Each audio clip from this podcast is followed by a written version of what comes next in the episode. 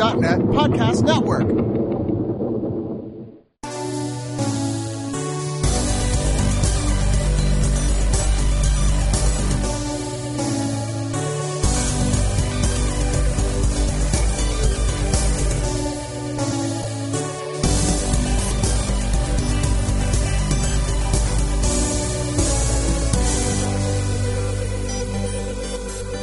Hey, it's Digital Noise time!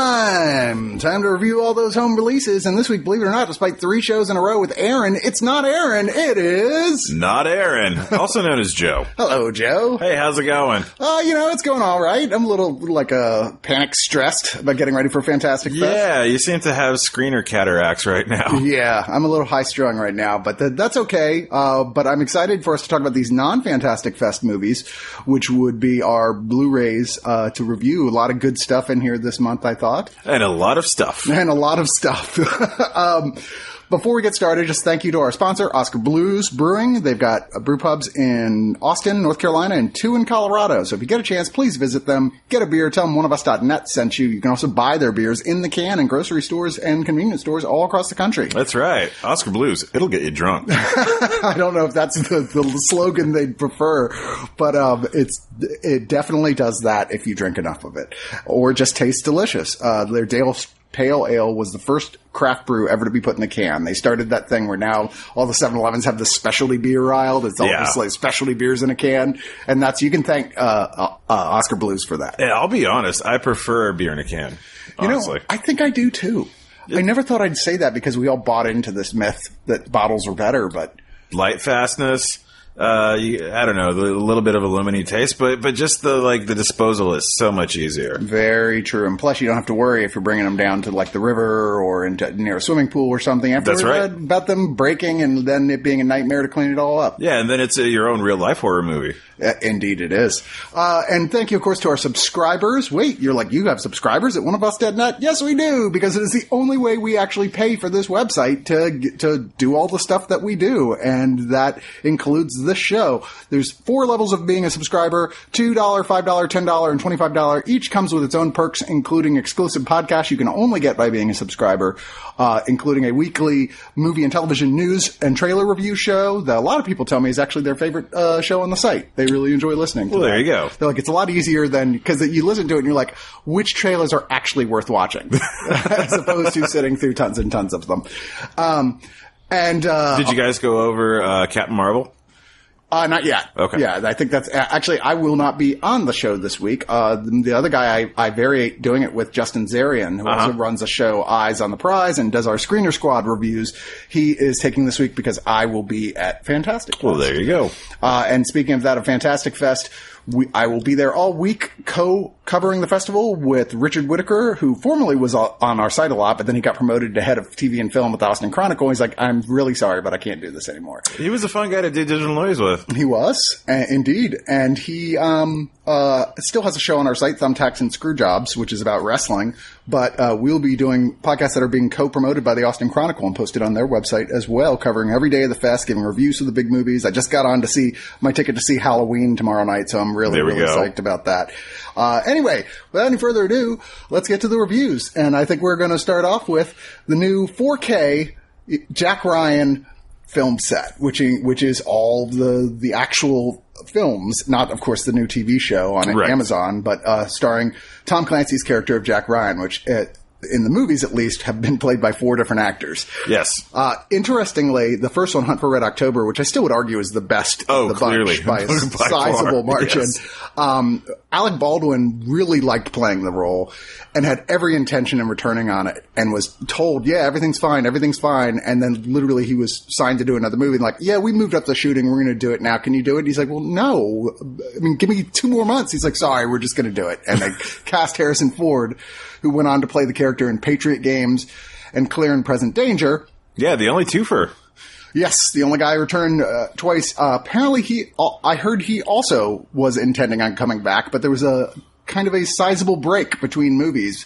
1994 was Clear and Present Danger, and then it wasn't until 2002 that Ben Affleck stepped into the role in The Sum of All Fears, which in the novels takes place kind of more or less in the order the movies are going, but in this case, they rebooted it and made it the first story, like the first Jack Ryan adventure. And then they did that again in 2014 and rebooted it with Chris Pine now taking over the role in Jack Ryan Shadow Recruit. Um, now, like, I think all four, five of these films definitely have things that I really enjoy about them. They're very different. Um, even Patriot Games and Clear and Present Danger are very different movies from each other. Yeah, yeah, totally. Although in watching the series, you you can have your Jack Ryan drinking game. Yeah, In, in, in which, at some point, he will say, "I'm just an analyst." Yeah, yes, he does. Yes, he does. Or anytime he's at a meeting with a bunch of suits and he's just supposed to be quiet and sitting in the back, but then he goes, um, excuse me. Yeah, then he just shits out a truth bomb, and then everybody's just like, "Well, fuck us." It's funny watching all these in a row and then watching the Amazon series. I was like, they, they hit every tick the, that the character does in the movie, in, in the movies on the show as well. You're just like, oh, it's a meeting. It means we're about to get some exposition. Jack Ryan's going to clear all this up for the suits. Yeah, uh, while I was watching these, I also peppered it with some of the series, uh, and and it was just kind of like, huh, it's interesting that they went in this direction uh, for for some of the character work and stuff like that. Yeah, they it's it's once again a third reboot of the character. I'm still not sure why they didn't just continue on the story, but um, hey, it, it, the show performed really well, and they're already filming the second season, so at least the story will continue. Although I kind of want them to introduce, well, a James Earl Jones's character from from uh, Hunt for Red October, Patriot Games, and Clear and Present Danger is kind of his CIA boss and one of his best friends. I'm like, Yeah. when do they get? When does that guy pop up?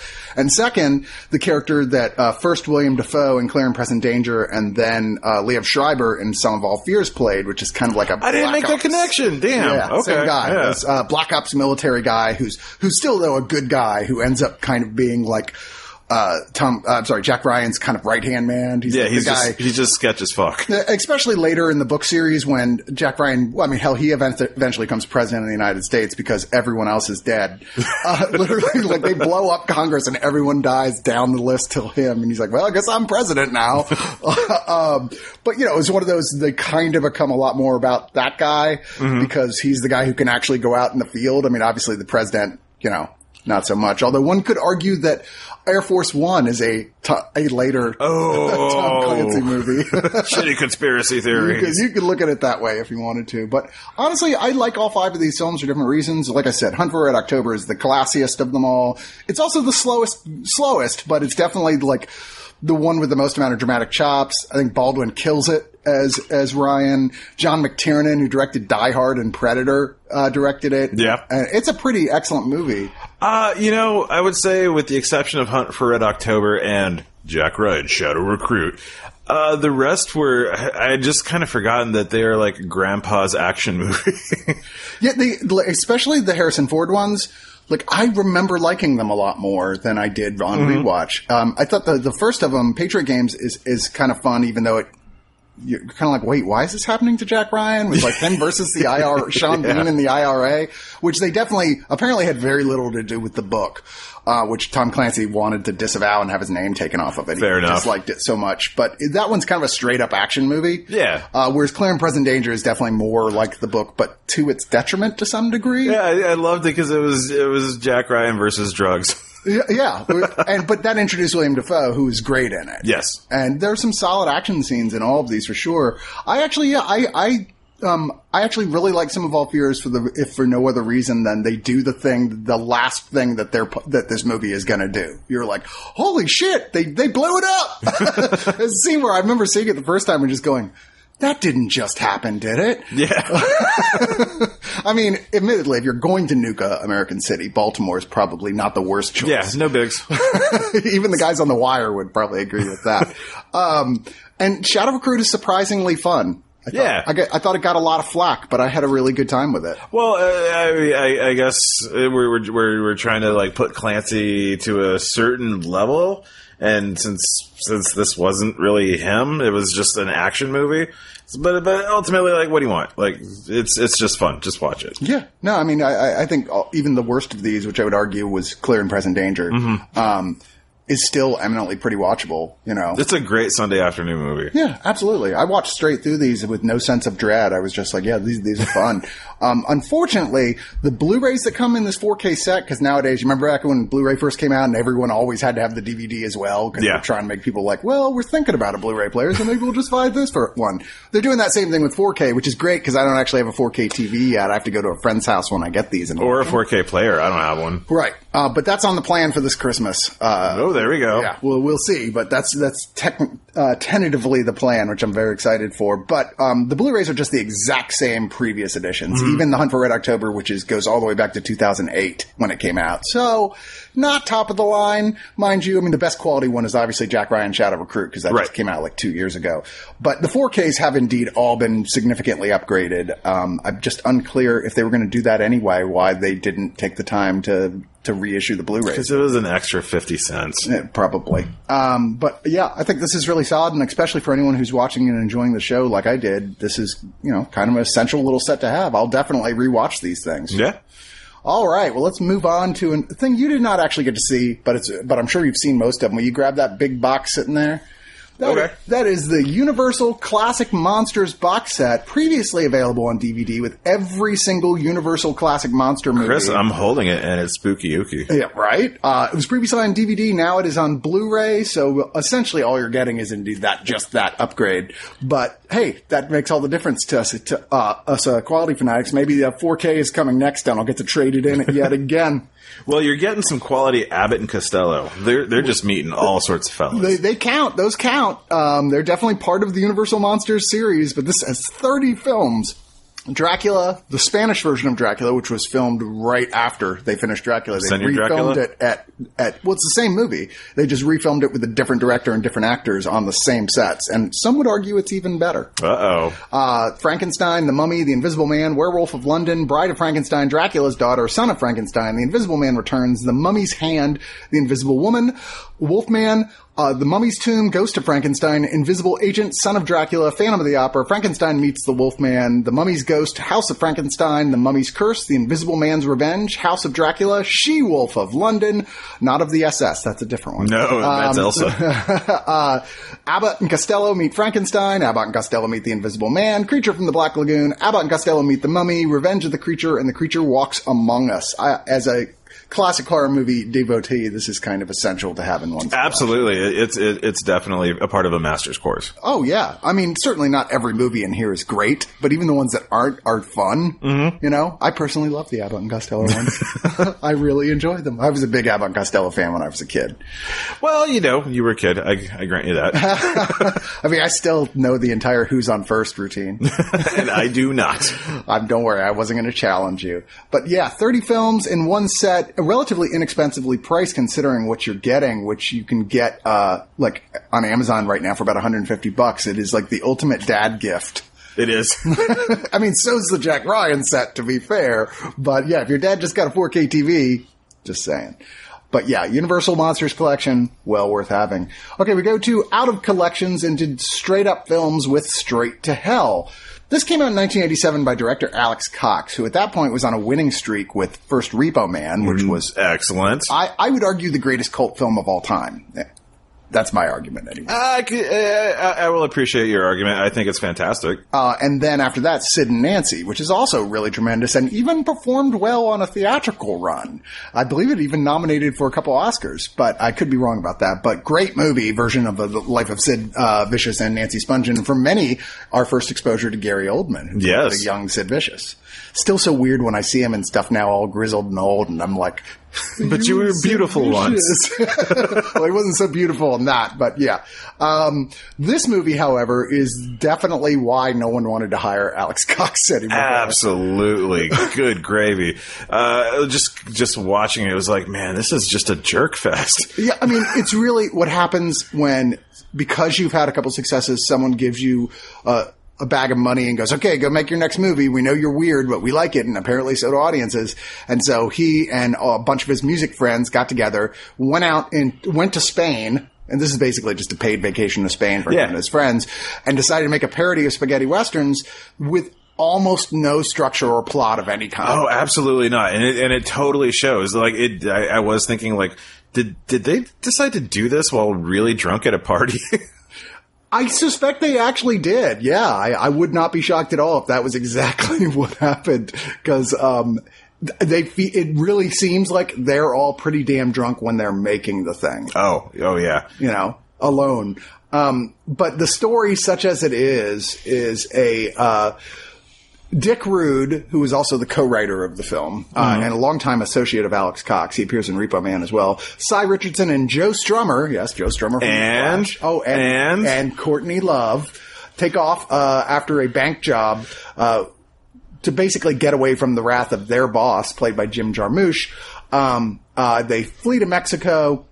Their car breaks down because of their own incompetence. They bury the suitcase of money and they walk and they come to a town in the middle of the desert, which is, you know, I mean, it's a spaghetti western town. It's filled with a bunch of cowpokes that are varying levels of decrepit- decrepitude, except that instead of drinking alcohol in this town, everyone drinks espresso obsessively. yes, yes. You know the coffee head. Yeah, there's a it's a very weird conceit where the way people shoot whiskey in regular movies, these people shoot espressos. There's even a, a final gunfight in this film where people are like hands are shaking and carrying cups of espresso while they're wandering around trying to shoot each other.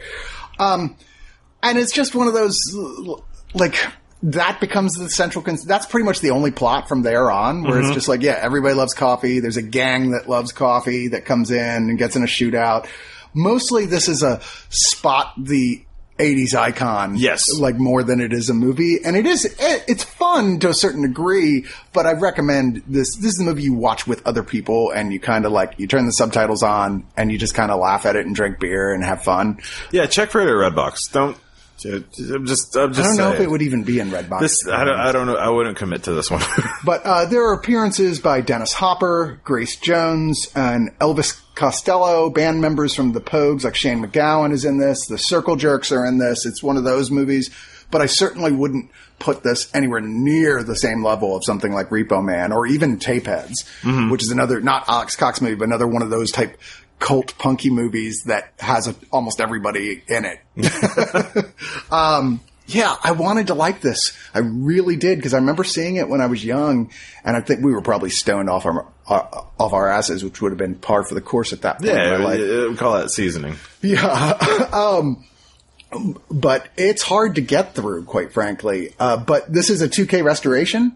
There's extra features, including a uh, the original vintage feature length commentary by Alex Cox, um, archival tours of the shooting locations, and a making of documentary retrospectively that Cox filmed himself in the early 2000s. That really, in many ways, is just kind of a jerk off. It's they're not really. I mean, they couldn't get Courtney Love for it, so I think it's his own daughter is playing the role of Courtney Love in the documentary. Which I'm like, what the hell is going on with this thing? I mean, once again, it's it's it's entertaining in its way, but it's it's hard from a. Um, For, for, from an actual enjoyment standpoint. yeah, like I said, only for the diehards, really. Um, who I wouldn't say. I don't think anybody's obsessed with seeing every Alex Cox film because from this movie on, it's pretty much all garbage. but um, it's you know, it's a thing. Anyway, let's go on to Impulse, which is another film from uh, well, a film from 1984 that it was one of those movies. It was one of those films. Whenever I would go into video stores. It would be one of those films I would pick up and carry around with me, thinking I'm I, it was in the possibles. But then, I, Yes. but then I'd never actually rent it. I'd always end up putting it back. Yeah, it'd, it'd go something else. further back in the stack that you have in your hands. Yep. Yep. Uh, and so I never got to see it until now. Uh, and this stars Tim Matheson and Meg Tilly. They are uh, a couple. He's a doctor, um, and they come to ta- her hometown because her mother basically called her on the phone, was ranting about something crazy, and shot herself. But Yeah, was was was was calling Meg Tilly all sorts of names. yeah, uh, and she's survived, but she's hospitalized in kind of like a not quite a vegetative state. She appears to be aware, but only in and out of consciousness. Um, but so they go to the town to try and take care of her. And what basically ends up happening is there was an earthquake and it shook something loose and everybody in the town got contaminated by this stuff. Uh, that's, that's one of the mysteries of the film. What is it that's contaminated? Totally not rage. Yeah. and they all have impulse, like control problems. They, whatever they think of, they just do it. Yep. And so it's not long before the town is sunk into utter chaos, with the only person who seems unaffected is, in fact, Meg Tilly herself. Yes. There's kind of a, a scene you're just like, oh, dude, what are you doing? Where you're like, you don't think Tim Matheson's been affected, and they're in a like police station, and she goes to go do something else, and he looks and there's this you know hot high school girl sitting there like on the bench in her schoolgirl uniform, form, and sure enough, he walks up to her, and they just get it on Yep, right it's, then and there. it's time for a blowy. yeah, exactly. Um, this is one of those movies that I always go. This is good enough of a film that it really deserves a much better remake because it's a cool idea. Yeah, well, the, yeah, no, that, that was the thing. It was like at one point I was I was just thinking like, why am I watching this? And it, uh, but at the same time, I was like, but where are they going with this? You know, it, it had enough teeth to actually like keep you coming along, but the, the payoffs were never just quite what they could have been. Yeah, and it takes too long to get to where it's going. Yep. Um, I still enjoyed watching it, but like the last act is, it's not really till the last act that things get really exciting. Mm-hmm. Uh, it, there's a long road to things getting super chaotic. but but then the end is just kind of like, okay, well that ended. yeah, it's like, well, it's over. Um, yeah, I, I think people who like 80s sci-fi movies um, will enjoy this, but yeah, it is a movie I would. I'm kind of shocked nobody like Soderbergh or somebody didn't go. You know what? We could do this a lot better. Dude, it's worth it's worth it to watch just to see young Meg Tilly. Oh yeah, who's super hot. Wow. Yeah. um, we're actually talking about a movie later with her sister. We are it, indeed. uh, which is probably my favorite movie on the whole uh, list. That was going to be mine. Oh, well, there you go. It is a great movie. Wonder if you guys can even guess before we say it. But um, Impulse doesn't. I mean, it's it's not a super elaborate re-release here. Uh, it comes basically with just an audio commentary w- from the director. Although it's one of those ones that he only occasionally is actually saying anything.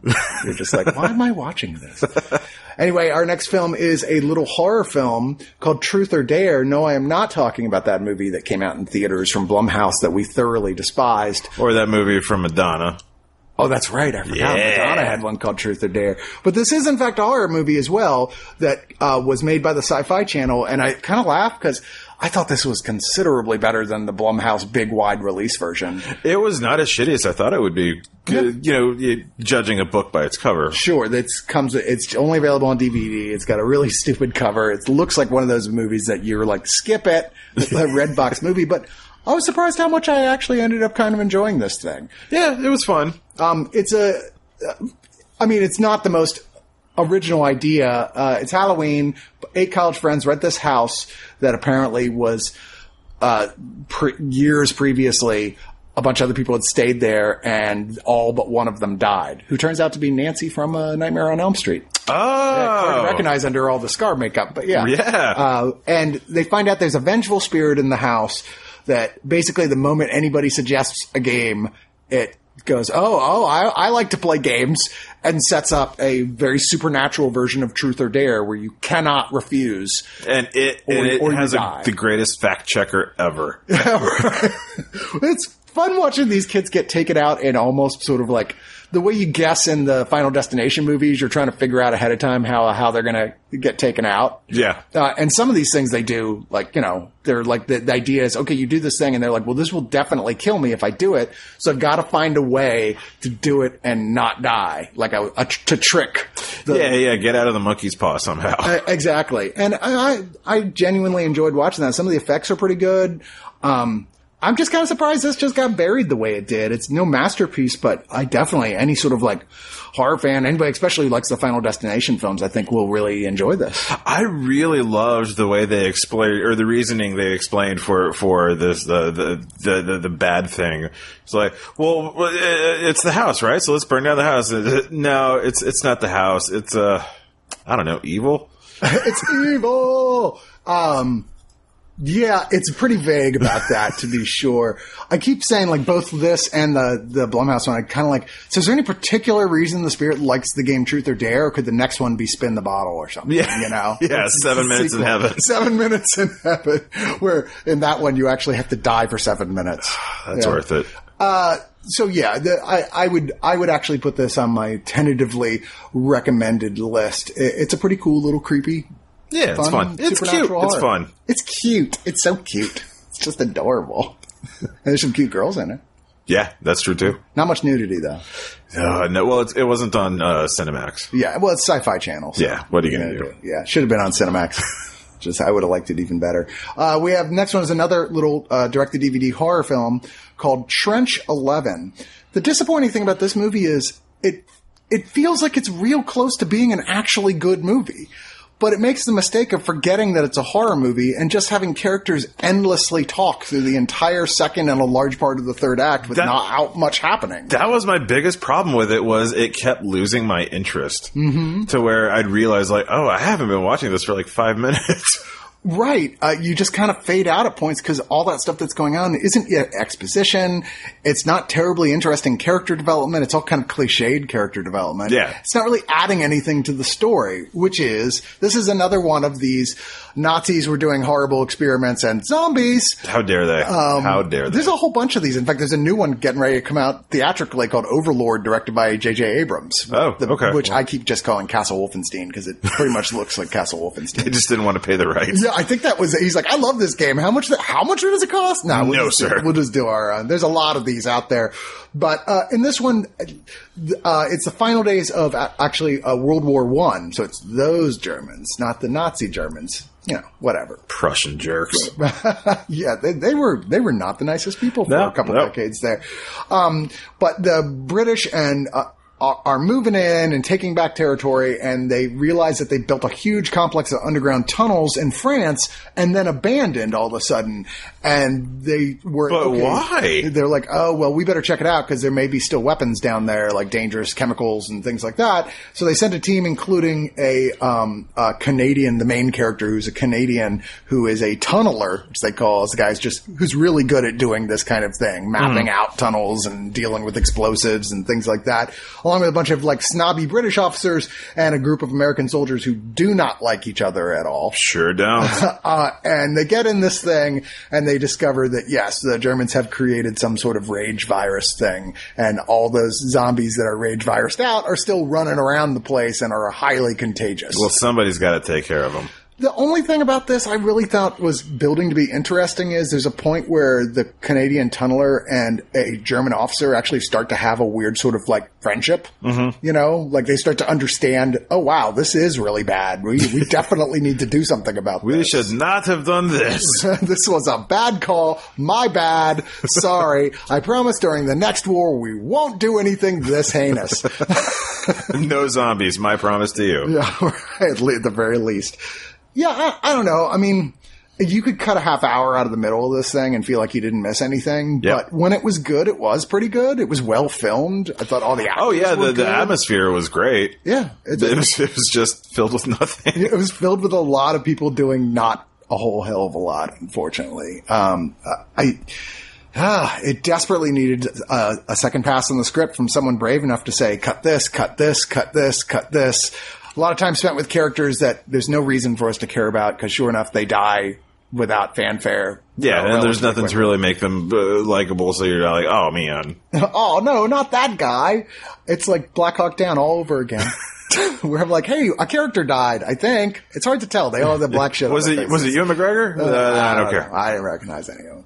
Yeah, look, too much chatting. Uh, let's move on to our next one, which you did not see. There's a couple things here you didn't see have to talk about because uh, it's Fantastic Fest, and I got to get these things uh, out of the way. And that is the 13th season of the show Supernatural. Oh, you might have actually watched it. I don't remember if you watched Supernatural. Uh. I, I got through like se- season seven, and then I was like, I'm so tired. Fair enough. Well, this is now one of the longest running hour long dramas on television. It's true. And uh, it's not for hurting at all for, for fan base. They still obsessively watch it, and that includes me. I've been watching every season. No, I, I, I hear for the next season, the big bad guy is going to be Medicaid. right? nice. Um, it's, I, I think that the show is still like, I'm not going to say as good as it ever was, but it's definitely been on a pretty solid streak for like the last two, three seasons. And I'm really enjoying it. It's a soap opera now at this point in terms of care. Nobody is ever really dead.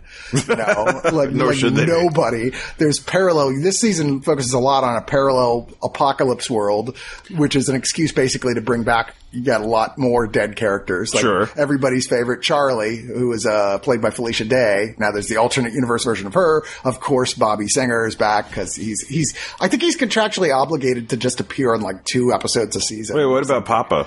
Pop. Oh no, no, that's the one he's, character. he's, that, he's like uh, a real actor now. that's so. the character that, that tends to stay dead. Although they, I think they encountered his ghost once, and then there's been there was a whole slew of episodes like last season where they were dealing with his younger self when he was first getting started, so they didn't have to get the actor. But hell, the mom is back now. She's a regular character. They brought her back. yeah, a friend showed me at work uh, today. Actually, mom's looking good. Yeah, Mary is uh, running around, and here she got the end of the last season. She got like basically Lucifer had a son, Jack. Uh, they were trying to keep him away from him because the kid becomes the Antichrist if Lucifer gets hold of him because he's more powerful than even any angels. Okay. and. Uh, Jack, when he's born, oh, ripped a hole in space, and everybody, a bunch of people got sucked into this parallel apocalypse dimension where basically the war between the demons and angels happened, like Revelations, Uh-huh. and now angels who are dicks are running around killing pretty much everybody they can get their hands How on. dare they? Yeah, uh, but she's so she's in that world. Most of the season focuses on a constantly trying to find Jack, who does something, who's like grows up to an adult almost immediately, and Sure. wants does not want to be his father's son. But the problem is he's so powerful and so inexperienced, he keeps making dumb mistakes, and people get killed, and then he gets all broody and emo and runs So- off, and they got to check track him Standard down. teenager. You know, Lucifer's back and he's looking for the kid, trying to find him as well. Uh, uh, and Castiel, who was like, they were like, oh, I can't believe he's really dead. Well, of course he's not really dead. He's, he, he's back alive again as well.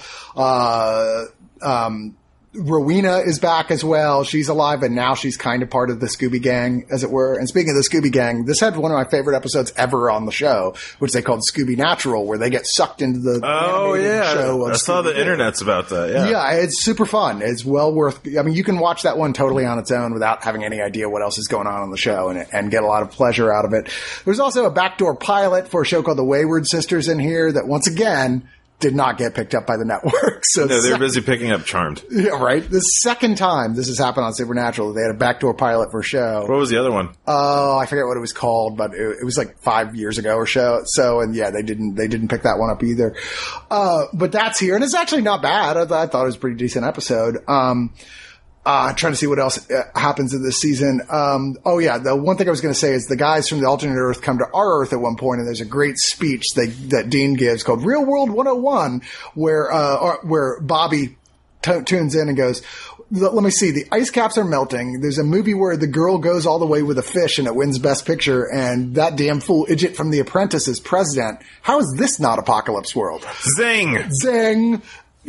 this has a lot of the usual extras you expect with these things, which they pack them these sets with extras because, like I said, fan, this has a huge fan base and they want all the bonus features they can get, and it has a lot of them, including like a ten minute gag reel, which Oh, is pretty okay. cool. Uh, a lot of deleted scenes. So if that's your thing, then you should definitely think about picking it up. Uh, another series that actually is not coming out on Blu-ray uh, until November, but it is available like shortly on digital. You can go ahead and get it called uh, Sharp Objects, which is based on a Gillian Flynn uh, debut novel of the same name.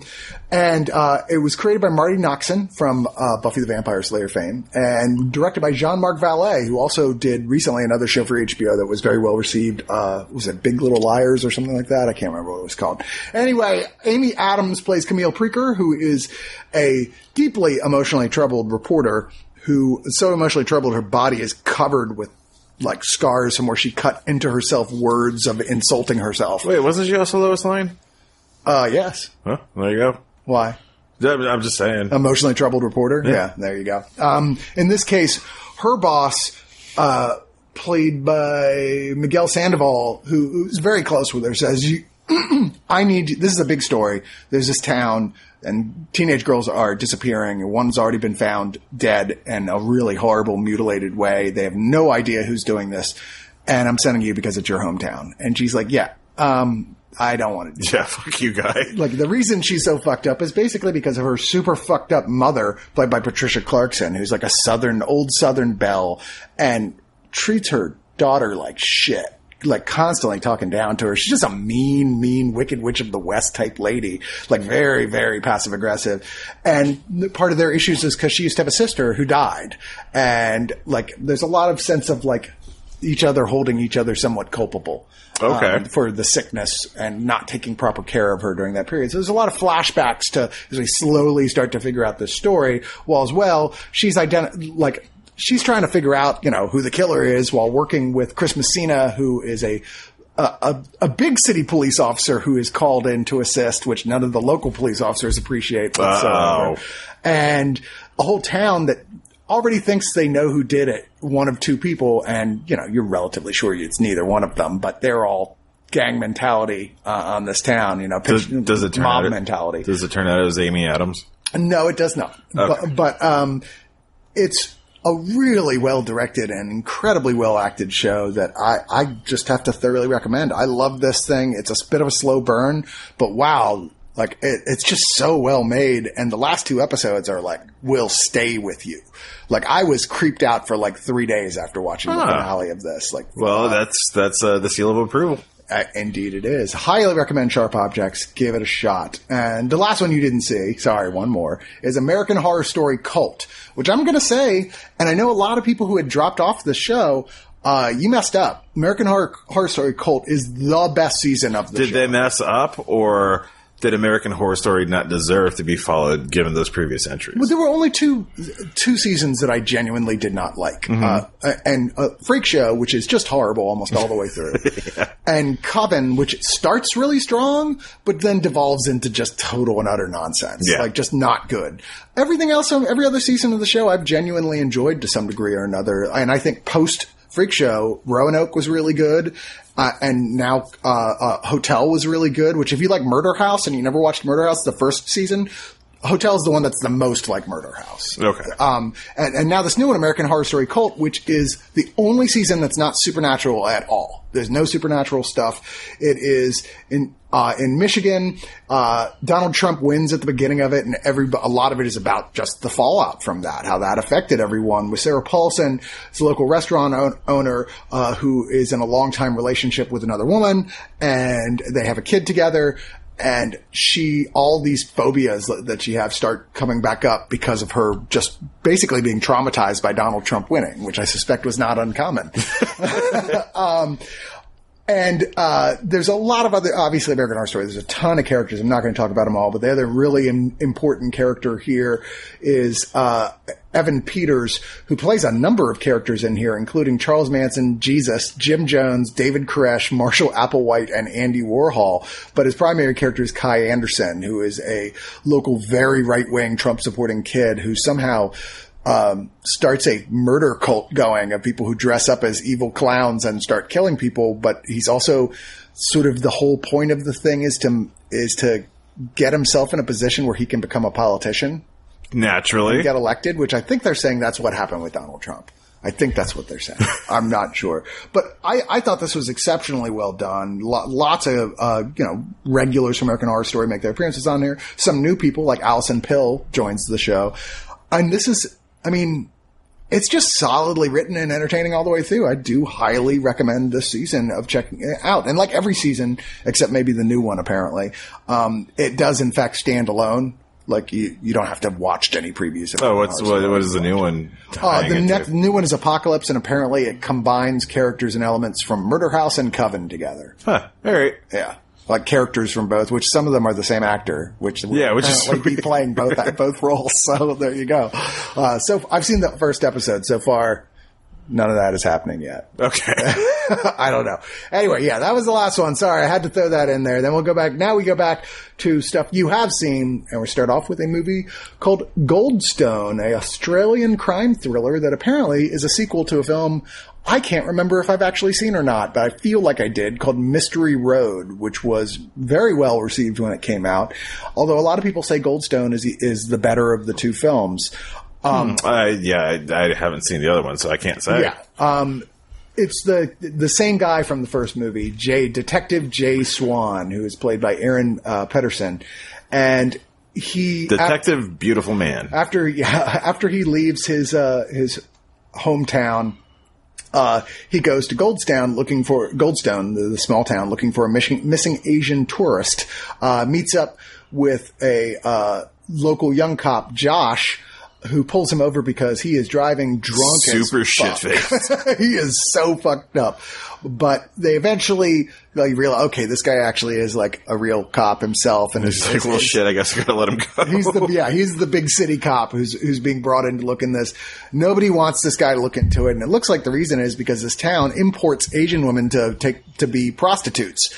Yeah, because because it's it's not so much a town as it is a collection of prefab buildings uh, around like a, a mining operation. Yeah, exactly. And, and, you know, the government such as it is, is basically that guy, that cop, and the local mayor, who is probably the person, you, the most recognizable in here, Jacki Weaver, uh, who is, you know, she's like, oh, small town mom, seems very nice, but you're really certain right off the bat she's dirty as fuck. I mean, because she's always baking for you, and that's how you know she's Bad playing sign. you. Bad sign. If you've got apple pie, somebody just killed somebody. Yeah, what does this crumble? Oh shit, what do I have to do? I actually genuinely enjoyed this film. I think really strong performances. It gets really noir, black, dark at points. I do think it's one of those movies that would have been better to see in the theater because it's easy to get distracted with its slow pace. Well, yeah, I mean it's it's definitely slow, but I think like the expanse of the bush is is definitely a character in the movie. Mm-hmm. Like just those wide scenes of nothingness and and bleakness, and that that is basically these people's lives. Right. Yeah. I, I- and there's a certain sense of like, oh god, like ennui, I guess, that pervades this thing with these characters who are like, don't want to be here, don't Yeah, really, no. have, don't really have a life. I mean, even the, the, the small town cop is like, goes and sees hookers regularly because there's literally nothing else to do. There's no one to do. There's no one to do. There, there's yeah. a there's a traveling prostitute. Yeah. Yeah, there, That's there- about it. Who's who's in a van? No, like the the, the one in the van. Right. that like there's like there's so many small towns in Australia that a traveling prostitute with her own like decked out van can make a living just hitting towns Yep. seasonally. I, I did think this is good. I think it's far from essential, uh, but um, I see why it was as popular as it was with a certain like the art house crowd. Yeah, yeah, definitely. Yeah, it's it's very well made, and I'll be honest, I would watch another movie with this character. I may go back and watch Mystery Road Yeah, sure, absolutely. yeah, it, it was. Uh, I, I found it reasonably solid, as it were. And I'm trying to see here. I can't remember. I was trying to remember off the top of my head if this came with bonus features, and now I actually have to click the link and look. Yes, it does. A bunch of brief supplements that largely take a look at.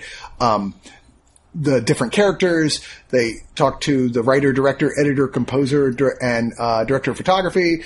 Uh, and they and there's a a small piece about the the uh, indigenous people of Australia, which which uh, figure largely in the plot and what's going on. Yes. the, uh, on the bones of this movie. Actually, there's a really cool scene in here where he's the main detective gets sent out with like a indigenous man, and it's kind of like this hallucinatory, like like I don't know, dream vision quest or something. Yeah, uh, a power up. Uh, A power up, yeah, yeah, because in uh, a video game. well, because like uh, I, I don't know, spoilies. Like it turns out his dad is from that tribe, Right. and so it's kind of like, nope. Now you got like uh, you know an injection of heritage. it's weird that, and this is a thing, I guess in Australia, but like they refer to the cop as black right off the bat, and Yep. you're like, do you need to get your glasses checked? but he, he uh, like the story explains, yeah, he is actually like, I guess, can we say mulatto? Is that a word that we're allowed to say? I don't think so. Is it? I thought that was an accepted. I'm not term. sure. I'm not sure what the, yeah, the, the it's, it's tough to keep track. Yeah, I, I'm not. I'm, I'm certainly not trying to be dismissive. I'm just unaware of what the accepted nomenclature is. But uh, I was like, "How is he black? What are you guys seeing that I'm not?" I was like, "Oh, well, they're just really good at seeing heritage." Yeah, I couldn't tell. You just looked like everyone else in the town. Yeah. super sunburnt. yeah, sunburnt and wasted. Yeah, sunburnt and drunk. Everybody except for the other, uh, the small town sheriff who is like mysteriously really pale skinned. Yes, I yes. like, how? he applies daily. I guess he must. But yeah, Goldstone is pretty, is reasonably solid. Then we have going to Arrow, uh, who tend to do just a great job fixing up whatever they uh, release, doing a great remastering and adding lots of bonus features.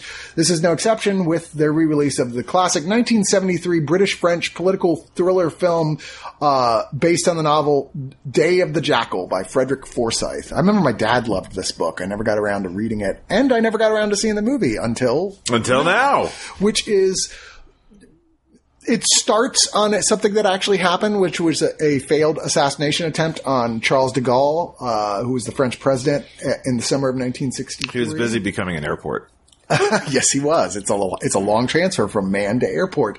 But apparently there was a militant French underground organization called the OAS who was angry that the French government was returning, uh, giving independence to Algeria because there had been a lot of fighting, a lot of soldiers died there. Yep. It's, it was a big issue at this time. And the said OA, OAS still wants De Gaulle dead.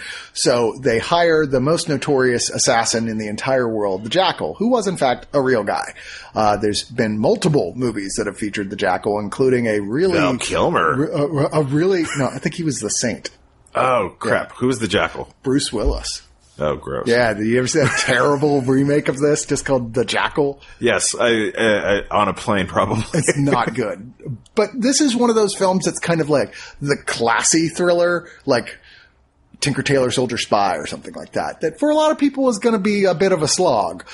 but it's it, but it's it's one of those. Uh, it's oozing cool. Oh yeah, and a lot of that has to do with the main character, who is actually the Jackal himself, Yeah. played by Edward Fox, who is just perfect for this part. Oh oh, just nails it. He's like an evil James Bond. Right? Yeah, because he so effortlessly looks cool and is deadly at the same time. Yeah, we- it picks up the ladies. Oh yeah, I mean, we follow him through the long path to being able to set up, you know, one of the hardest things you can do, which is assassinate the president of a big, successful country. Yeah. You know, obviously a lot of protection when they know that people are being sent after him already at this point. So he's like, yeah, even the POAS has no idea what he's doing. They're like, no, you don't get to know. So. Yeah, yeah, yeah, this is why you're paying me. Yeah, uh, and we watch him through these travails. And we watch like some cops who are trying to, uh, who know there's an assassin out there, and another attempt's going to be made, and they're picking up what shreds of information they can, and the jackal dodging around the traps they lay for him. And, like, and it's funny because you actually start to kind of root for him, but then he'll do like something totally. Yeah, then you remember, oh wait, shit. no, he's garbage. Yeah, he's he's a total villain. Like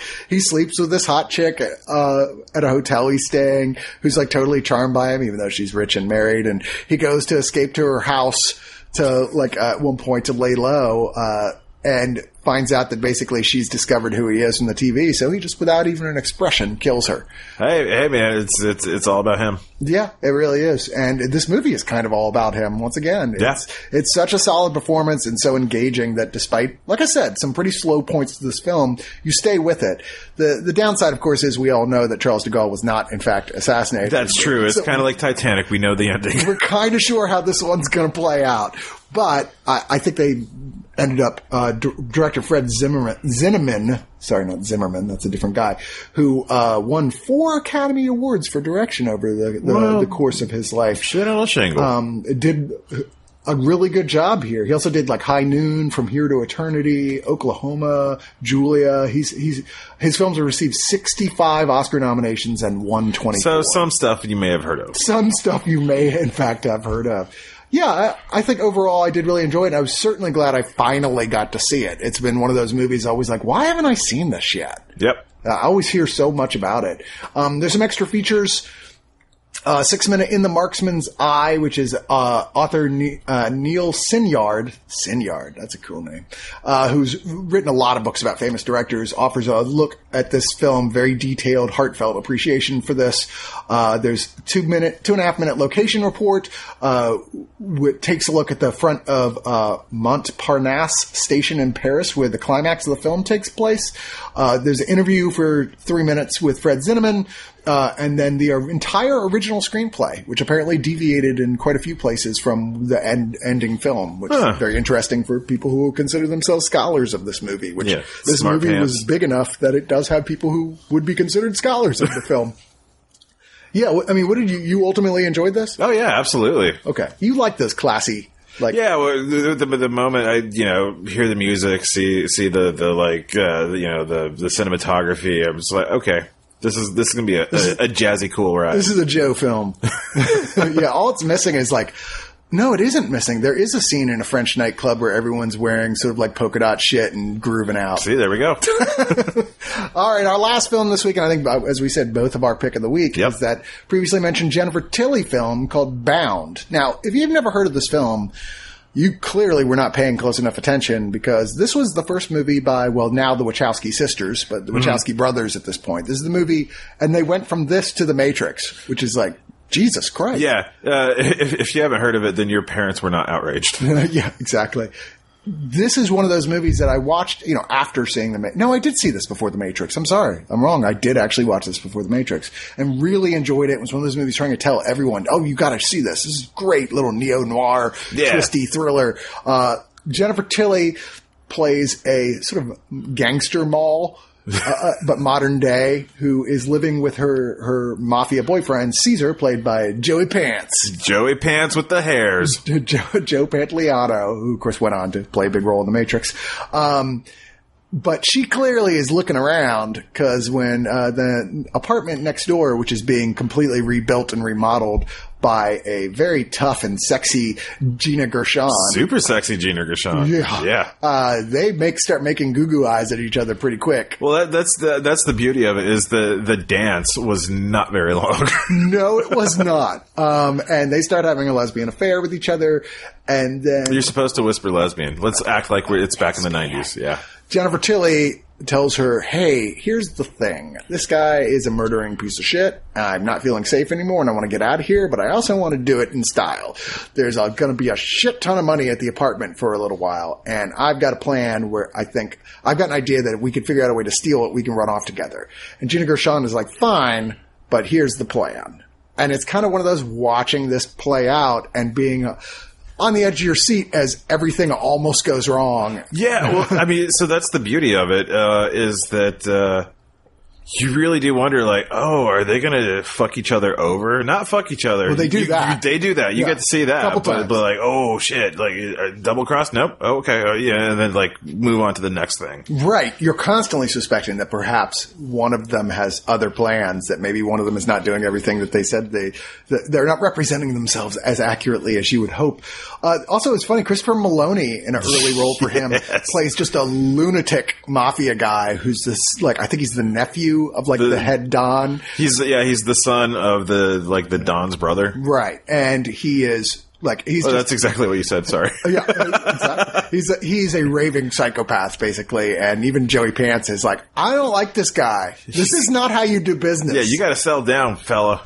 But of course, like all of that ends up plying very uh, neatly into the actual end game and plot that the two girls come up with.